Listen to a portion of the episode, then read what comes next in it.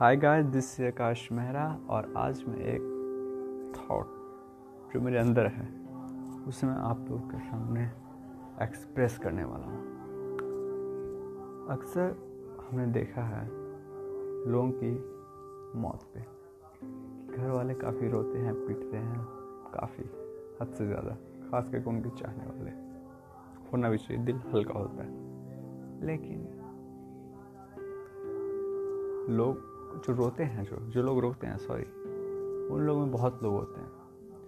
जो जो उन व्यक्तियों से जब वह ज़िंदा रहते हैं, उनसे लड़ते हैं झगड़ते हैं बुरा भला कहते हैं, ठीक है? बुरा भला कहने के बाद भी, लड़ने झगड़ने के बावजूद भी, वो आज के दिन, जिस दिन डेथ होता है, उनके घर वालों को वो रोते हैं। आखिर क्यों रोते हैं? जब तक उनके पास था उनके रिलेटिव्स जब तक उसके पास थे तो उन्हें उन्होंने उतना प्यार नहीं दिया रिस्पेक्ट नहीं दिया आदर नहीं दिया।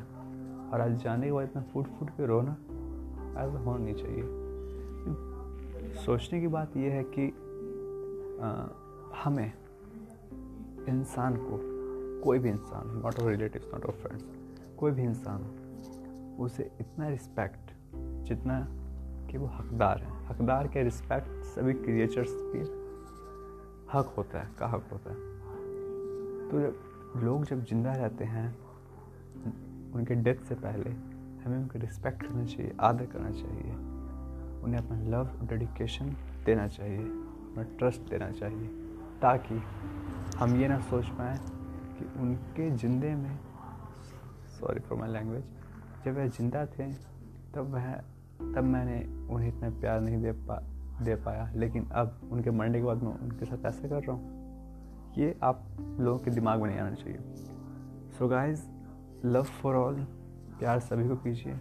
कब आखिरी वक्त किसका हो पता नहीं है। बस आपको अफसोस कभी नहीं होना चाहिए कि मेरे साथ उस व्यक्ति के लिए कुछ अनबन हो गई थी या कुछ भेदभाव था। कुछ नहीं। हमेशा क्लियर रखिए। किसी का कभी भी फाइनल डे आ सकता है बैक पैक हो सकता है।